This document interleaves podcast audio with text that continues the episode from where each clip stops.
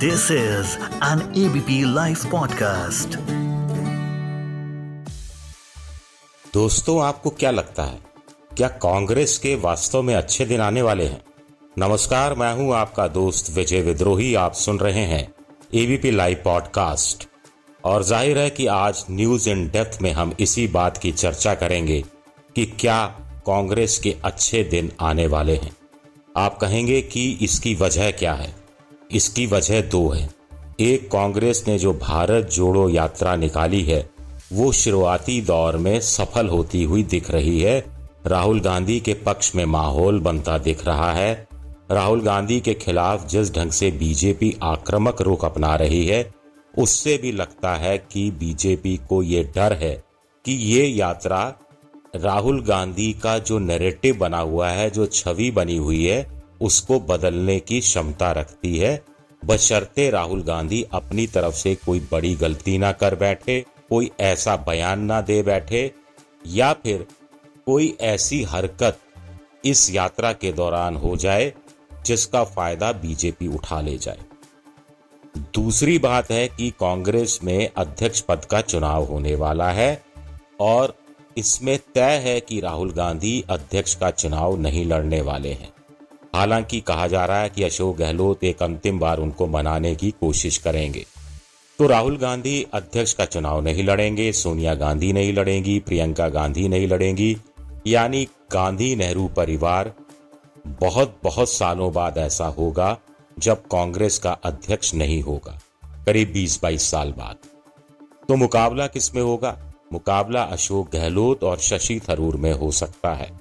इससे कांग्रेस की छवि सुधरेगी।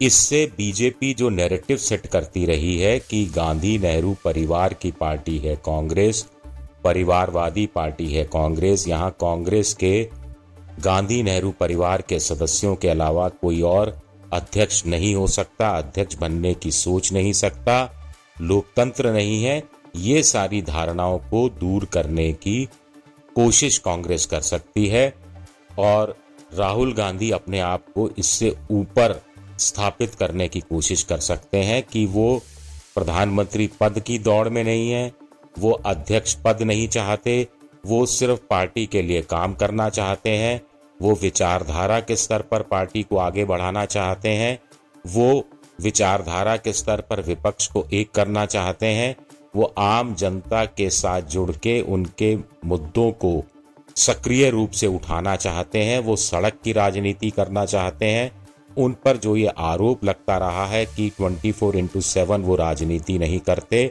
बीच बीच में विदेश भाग जाते हैं तो ऐसा गलत है, ये बात वो साबित करने की कोशिश कर रहे हैं। फ़िलहाल तो अगले चार पाँच महीने तो कहीं जाने वाले नहीं है, क्योंकि भारत जोड़ो यात्रा ही पाँच महीने की है। उसके बाद कहा जा रहा है कि गुजरात से लेकर उत्तर पूर्व के किसी राज्य तक पदयात्रा राहुल गांधी कर सकते हैं तो उसमें करीब पाँच, साढ़े पाँच महीने चले जाएँगे।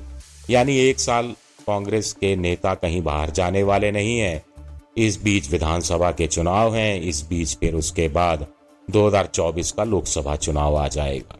लेकिन कांग्रेस जो कनेक्ट करने की कोशिश कर रही है जनता से जनता से क्या वो कनेक्ट कर पाएगी?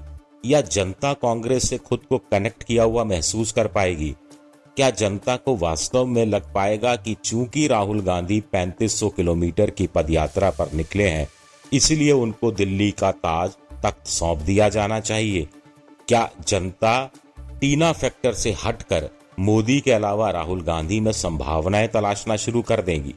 ये कहना आज की तारीख में बहुत बहुत मुश्किल है। इस यात्रा से कनेक्ट होगा विपक्षी नेताओं से कनेक्ट होगा एनजीओ से कनेक्ट होगा, वो एनजीओ जो कि छवि चमकाने या धूमिल करने के काम में बड़े माहिर होते हैं, वो कांग्रेस के राहुल गांधी के काम आ सकते हैं, कार्यकर्ताओं में उत्साह आएगा, कांग्रेस के समर्थकों में उत्साह आएगा, नई पीढ़ी जो कि फेंस सिटर होती है, उसमें भी कुछ हद तक उत्साह आ सकता है, अगर कांग्रेस बेरोजगारी के मुद्दे पर महँगाई के मुद्दे पर अपना विकल्प सामने रखे, बताए कि वो सत्ता में आने के बाद क्या आल्टरनेट देगी। सत्ता पक्ष को हमेशा कोसते रहना अच्छी राजनीति नहीं होता। ये बात भी कांग्रेस को समझ जानी चाहिए, क्या कांग्रेस उस दिशा में आगे बढ़ जाएगी? अगर उस दिशा में कांग्रेस आगे बढ़ जाती है तो विपक्षी दल भी कांग्रेस को स्वीकार करने लगेंगे। लेकिन इसके लिए ज़रूरी होगा कि कांग्रेस कुछ राज्य जीते। अगर विपक्षी दलों को लगेगा कि कांग्रेस जीतने की स्थिति में है तो वो और जुड़ेंगे। अगर आम जनता को लगेगा कि कांग्रेस जीतने की स्थिति में है तो वो अपने अपने राज्य में भी कांग्रेस को वोट देने के बारे में सोच सकते हैं। मसलन जैसे आप तीन सिचुएशन इमेजिन कीजिए। भारत जोड़ो यात्रा के दौरान ही हिमाचल और गुजरात का चुनाव होगा और उसके नतीजे भी आ जाएँगे। अगर दोनों जगह कांग्रेस जीत जाती है तो आप समझिए कि भारत जोड़ो यात्रा कितनी कामयाब होगी। नतीजे आएँगे करीब दिसंबर के पहले दूसरे हफ़्ते में, तब तक यात्रा उत्तर भारत को टच करने लगेगी। यानी उत्तर भारत में कांग्रेस अपना डंका बजा पाएगी, इस बात की संभावनाएँ जागृत की जा सकती हैं। सिचुएशन नंबर दो, कांग्रेस गुजरात हार जाती है, हिमाचल जीत जाती है। तो इस यात्रा का क्या स्वरूप हो? तो भी राहुल गांधी में संभावनाएँ देखना लोग बंद नहीं करेंगे या कम नहीं करेंगे। वन वन ऑल हो जाएगा। लेकिन तीसरी सिचुएशन, अगर दोनों जगह कांग्रेस हार जाती है, अगर गुजरात में कांग्रेस तीसरे नंबर पर खिसक जाती है, अगर हिमाचल में भी कांग्रेस तीसरे नंबर पर खिसक जाती है तो बहुत से लोग भारत जोड़ो यात्रा से छिटक जाएँगे। जनता का भी वो कनेक्ट नहीं हो पाएगा। और ऐसे में राहुल गांधी की भूमिका और ज़्यादा महत्वपूर्ण, और ज़्यादा ज़रूरी, और ज़्यादा निर्णायक हो जाएगी। जो अभी एक तस्वीर आ रही थी कि वो नाव में सवार हैं और कह रहे हैं कि साहब, जब नाव मझधार में फंसती है तो पतवार चलानी ही पड़ती है तो असल में वो मौका होगा पतवार चलाने का। इस काम में अशोक गहलोत कितनी मदद करेंगे?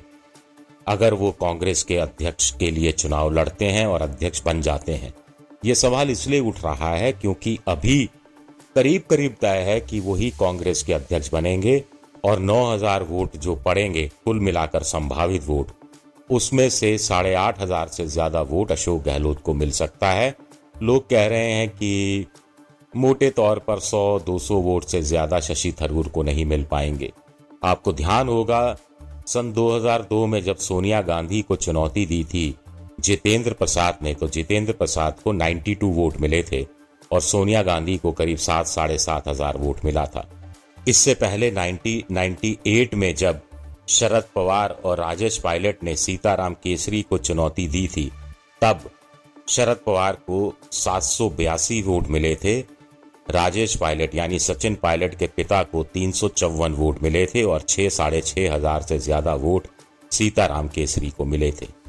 तो ऐसे में तय है कि इस बार का चुनाव भी चूँकि राहुल गांधी और सोनिया गांधी और प्रियंका गांधी भले ही खुद को निष्पक्ष कहें, लेकिन झुकाव या उनका candidate, official candidate, direct, indirect रूप से अशोक गहलोती हैं ये बात जनता समझ रही है। आगे की कहानी क्या मोड़ लेती है, ये जानना दिलचस्प रहेगा। इसके लिए हम न्यूज़ इन डेथ में आपको समय समय पर बताते रहेंगे। अब अपने दोस्त विजय विद्रोही को इजाज़त दीजिए और सुनते रहिए ABP live podcast this is an ABP live podcast